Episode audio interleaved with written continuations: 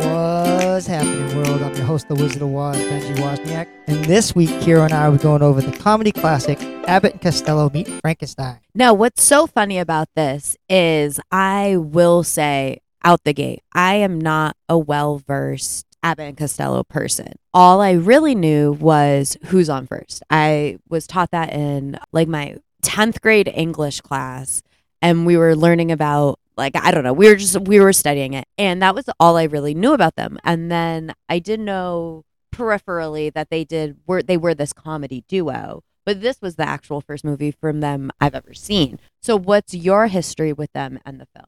Okay, so I am older, and my father was older than me, of course, and my father grew up watching Laurel and Hardy, Charlie Chaplin, Abbott and Costello. So for me, my dad got me into watching the older comedy duos, like, what was it, Babes in Toyland with Laurel and Hardy. And I'm a huge fan of Abbott and Costello. I've watched almost all their movies. Meets Frankenstein is one of my favorites.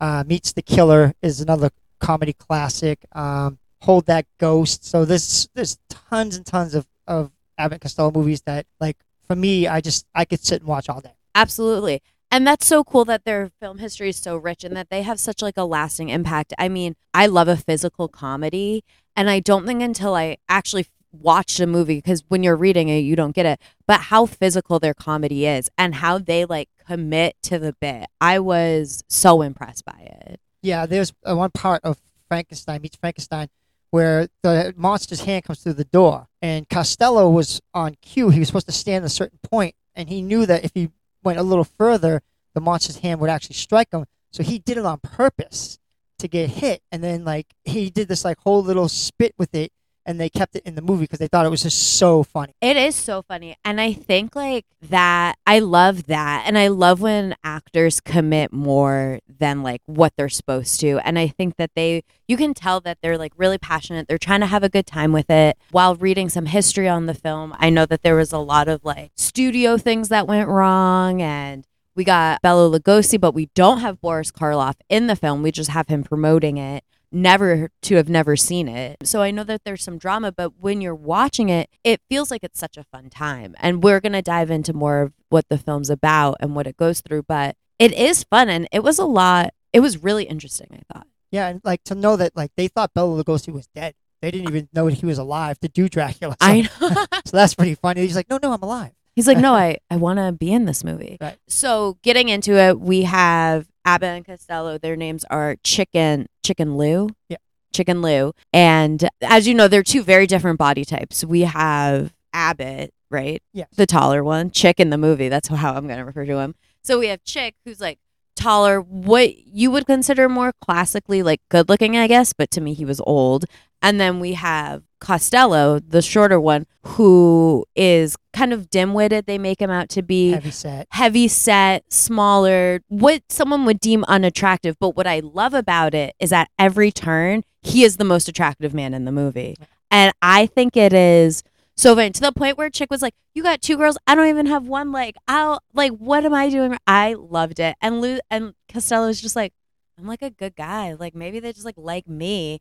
And I think that is a really important point, because I'm going to get rambly because I have a lot to say about this movie. But I love that dichotomy and how it plays later when we see our two main females. We have the classic dark-haired femme fatale, like obviously the bad one, because that's how you can discern good women and bad women in film is by their hair color.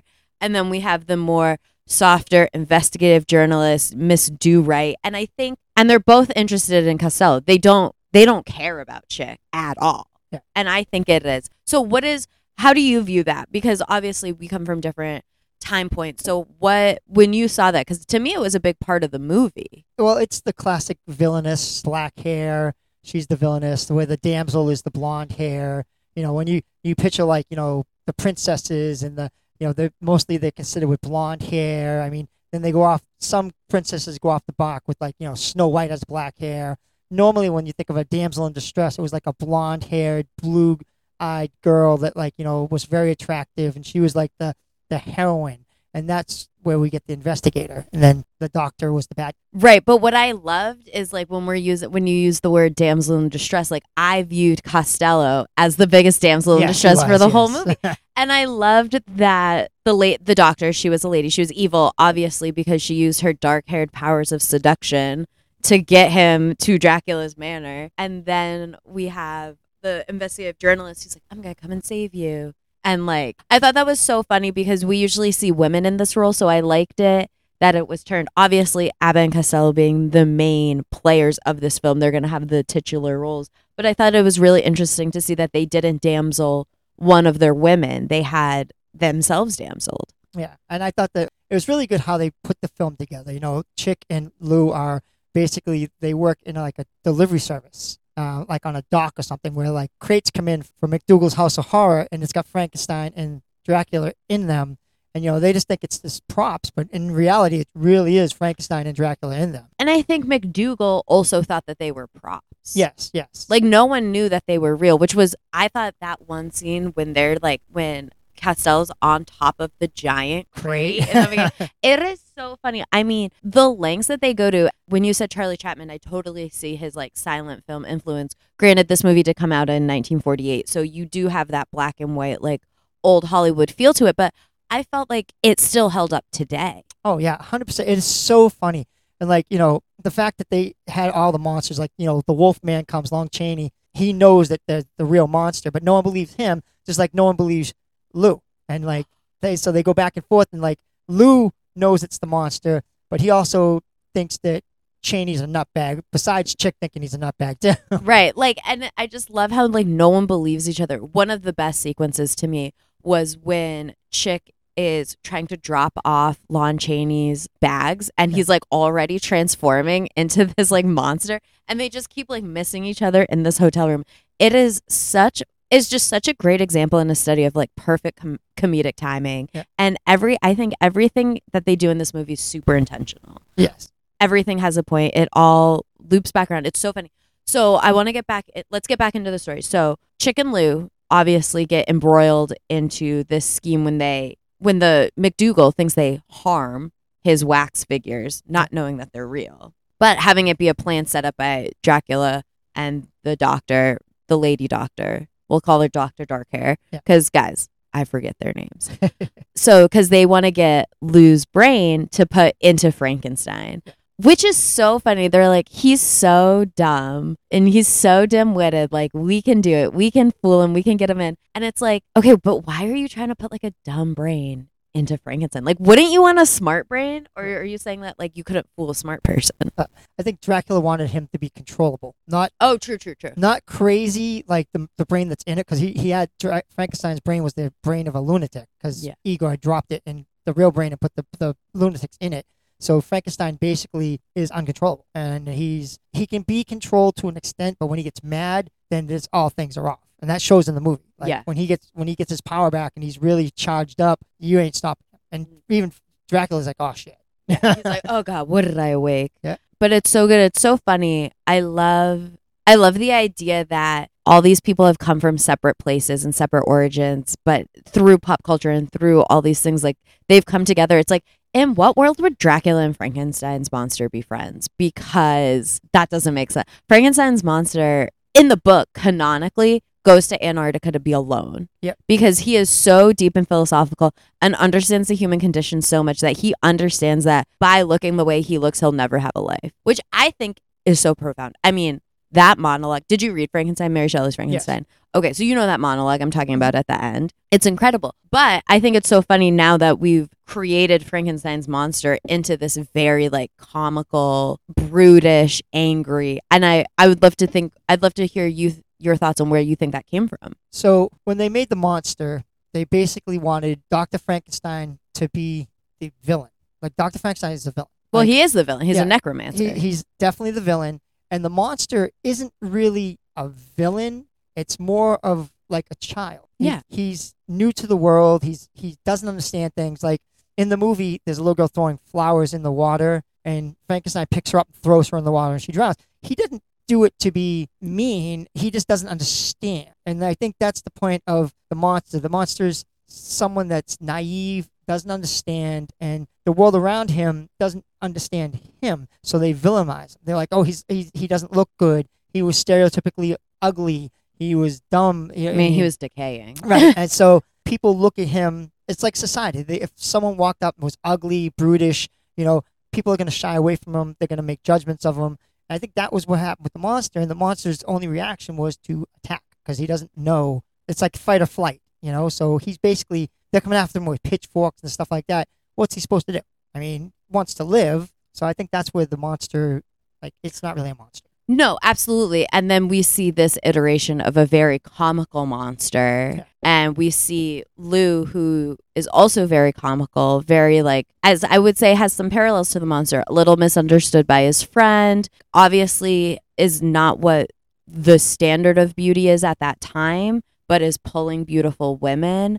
I do want to get back into the relationship between the two women and their portrayal in this movie, because that to me was kind of out of left field. I wasn't expecting these two women to drive the plot the way they did, because yes, Lou and Chick drive the plot. Yes, Frankenstein's monster and Dracula drive the plot. Yes, the Wolfman drives the plot, but not to the point that these women are actually the ones pulling the strings. They're the ones that are getting these people to these locations. They're the ones that are furthering the plot, which I thought was so progressive, because in film we like to talk about how we're trying to be so progressive. We're in the hashtag girl boss and me too, and not me too, that's not what I meant, but we're in this hashtag girl boss, lady boss era, and I feel if you look back, women in film were way more respected. I felt like these two women were respected throughout the whole film. Granted, they were in these very stereotypical roles of dark hair equals bad, blonde hair equals good. We're still trying to unlearn a lot of that, but I think it was interesting that they had so much agency and power within themselves. Yeah, I mean, Dracula needs the doctor to perform this. He can't do it himself. He needs her. So when she rebels against him, he basically makes her into his slave, because he knows that he can't. She even says it. She goes, "My will is just as strong as yours." And he goes, "We'll test it." Exactly. We'll keep going. But I'm saying so you can see that she's her own independent woman. And then the same thing with the detective. The detective, they're you should let us do this. And she's like, I got this. She's like, I'm going to go and I'm going to do this myself, and I'm going to get to the bottom of this, so. And she's the one that thinks of the plan to have them infiltrate the castle. Is oh, we're all going to the masquerade ball, even though the intention is to never go to the ball. I think it's so interesting that both these women are driving forces in the movie, because obviously they do end up getting sidelined for Abbott and Costello, but I think if you look at it story-wise, they were the main point. Well, not the main points, but what I'm saying. Yeah, they're the driving force behind the movie. They really are. I mean, it's one point when they get to the masquerade ball and the Wolfman says, "Dracula," and he's like, "I'm not Dracula. I don't know what you're talking about." He's like, "No, you're Dracula. The monster's here." And, I think her name's Cassandra. Yeah. She looks at him and goes, "Tell me more." Because she believes him. She wants to know exactly what's going on. And Dracula's like, No, I'll tell you. She's very assertive. And both women are very assertive at a time period when women weren't really assertive. So for me, that was amazing. Exactly. Or in a time period where, yes, women were repressed in different ways. So to see them like this in film, it's obviously they're dealing with different types of stereotypes that we're looking at. But I thought it was really interesting, because now when we look at film, we can say oh, we're getting so progressive and we're moving so much forward. But are we? Yeah. Are we? Because I feel now we're getting more pigeonholed into into roles, and we're trying to, I mean, obviously it comes and goes in different cycles. I'm so excited for the new, okay, we're going to get off track for a little bit, but I'm very excited for the new Wakanda Forever. It's going to be incredible. And it's all focused around the ladies from the first film. So I'm excited for this, because it's done in a way that, I mean, obviously R.I.P. Chadwick Boseman. If you were still alive, the movie would be a different thing, of course. But to have them pivot so naturally into this, I think is so incredibly powerful. And I think it really resonates. Okay, where was I going with this? I got so excited. I'm so excited for Wakanda Forever. I literally cannot wait. November 11th. I know. And I never get excited for superhero movies, because Marvel's been really pooping it out. Okay, let's get back to this. Besides of whatever I think, but I love the representation in this film, not for anyone other than white. This whole movie's white. There's not a single person of color. I'm so sorry to say. Different time, but I mean... Yeah, I agree. It's not like they... Like, people of color didn't exist. Like, it's not... It's... I think they're at the potty. Maybe. that's a strong maybe. But okay, but we can get back into the movie. I just had a little rant. Maybe I'll go on another one later. But so I really loved the film. I thought it's really cool that this movie kind of so effortlessly has brought together all these classic monsters. Yes. Whereas we saw DC and Warner Brothers try to bring back the monsters and they failed. They couldn't do it. Van Helsing, and then they did Tom Cruise's The Mummy, which was supposed to do the Dark Universe with Russell Crowe as Dr. Jekyll and Mr. Hyde. Yep. We had, what's his name? He did The Wolfman. Del Toro. What's his first name? Benicio Del Toro. We got it. He did his Wolfman. They were going to have The Rock be the Swamp Thing. Like, they were trying to build this universe and make it dark. Didn't work. And look at how effortlessly they did it with with Bela Lugosi. Like, it's just so crazy to me that I think now we try to complicate things so much where it could be so easy. I know the funny thing is, this movie, Abbott and Costello Meets Frankenstein, was the last time that the three monsters were together until Van Helsing came out. And then they brought them back all together. So that was kind of amazing because that's such a long time period. So, 1948 to what? Early 2000s? Early 2000. Like, that's crazy. That's 60 years. That's crazy to me. Yep. And all these monsters have been, like, so used in other things. Right. I do like the end. The end actually was one of my favorite parts of this movie when they escape from everything. They're getting off the island. They're in the boat. And the Invisible Man's like, don't forget about me. Yeah, Vincent Price. Yep. That was so great. Good. That was so funny. And I was like, wow, they really covered all their bases. And they really paid a great homage to the classic monsters. Yes, they did. And I think just the interaction with Lou and the monster were great. Like when they're when he's sitting on his lap. And like, so if you read into the story, you read the backstory, he kept on ad-libbing. So the guy playing the monster would crack up laughing. And they had to do numerous takes on this. And if you watch the movie, you can see like when he gets up, the monster is smiling because he just couldn't stop laughing because of Lou. Because Lou is just so funny. Then when they're on the table and he's like, Junior.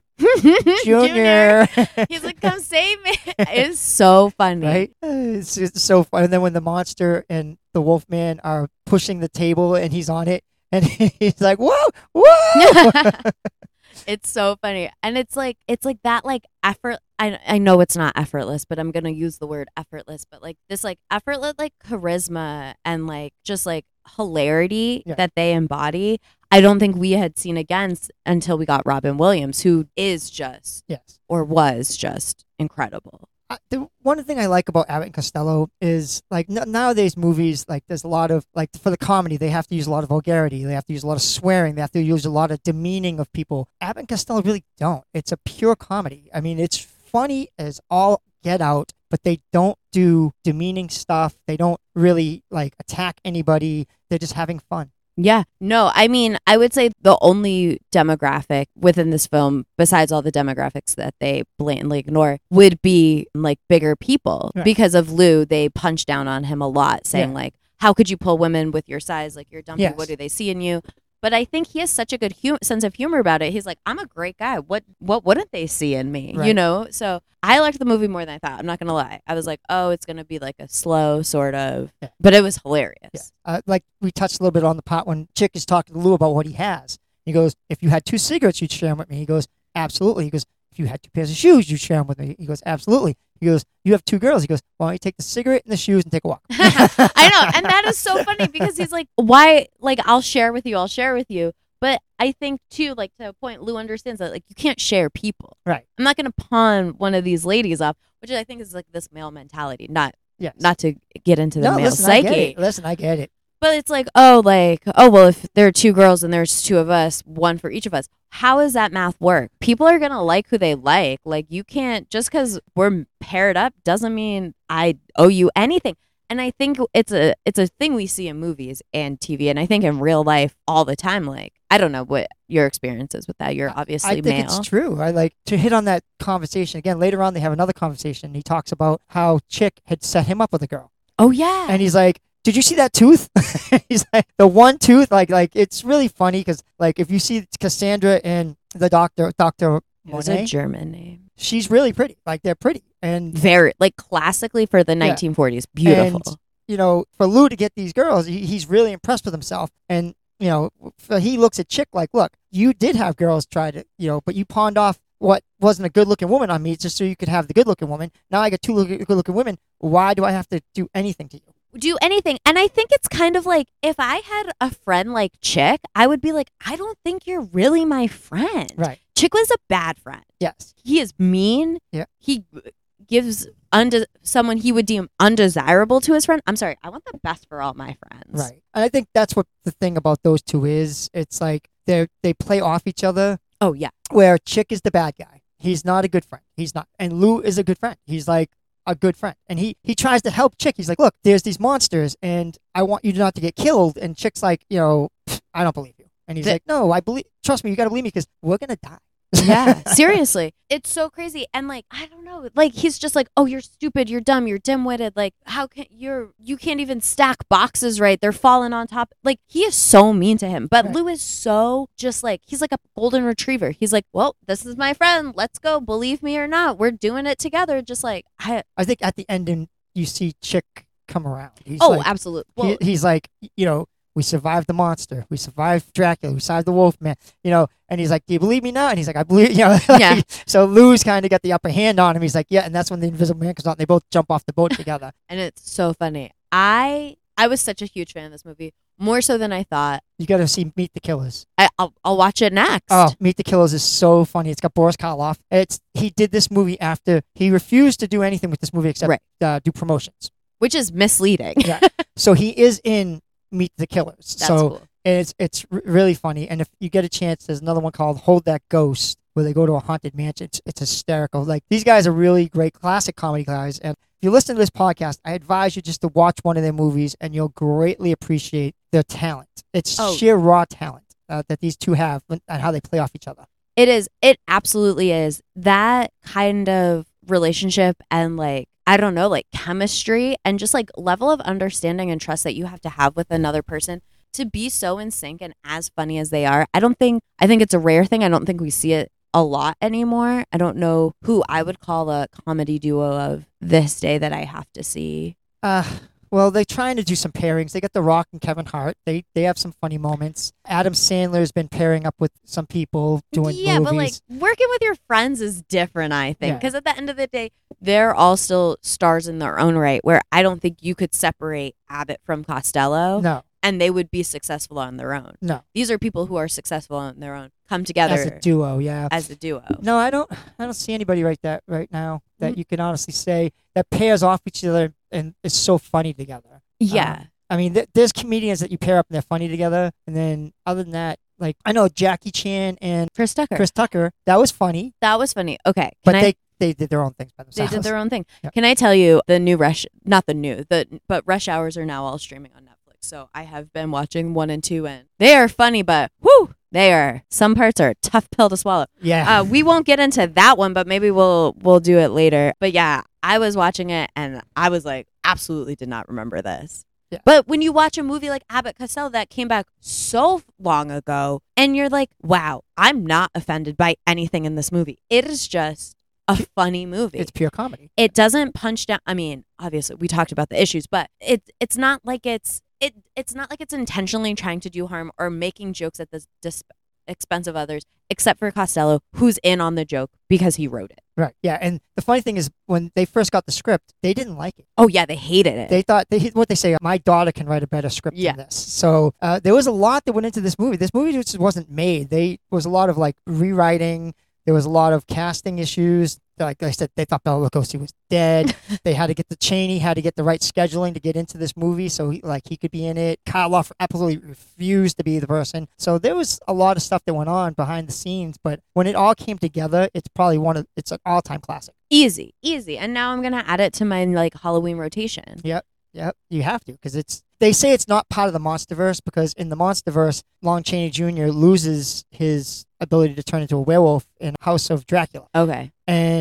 But that House of Dracula had Chaney and didn't have Lugosi, it didn't have Karloff, it didn't have Vincent Price. So they don't consider that like the original monsters. Because the original monsters are Karloff, Bela Lugosi, and Chaney. Those are the originals. And this is the closest thing you get to having all of them in the movie. Even though Karloff wasn't in it, he did promote it. He did promote it. So, you know, you'll have a photo of them all together there. But I think it's exciting. I think it's great. I love, if you've listened to the podcast, you know we love a horror comedy. To think that this is where some of that has started, is this movie here, I think is amazing. And it's crazy. It's crazy how things interpret and change throughout the years, I think. Yes.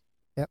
And this is one of them, and it's so good. Highly recommend. I had to rent it on Amazon. I don't know how you watched yours. I bought it. I bought it 2 years ago, so I have it on Movies Anywhere. That's how much I love this movie. It's a great movie. I should have bought it. But highly, highly, highly recommend. Well, we're rounding out our Spooky October with a few more movies. And we're going to be covering some newer ones now that we've done some older ones. But we're excited. And then in November, I'm trying to think, are there any like real Thanksgiving movies that are good?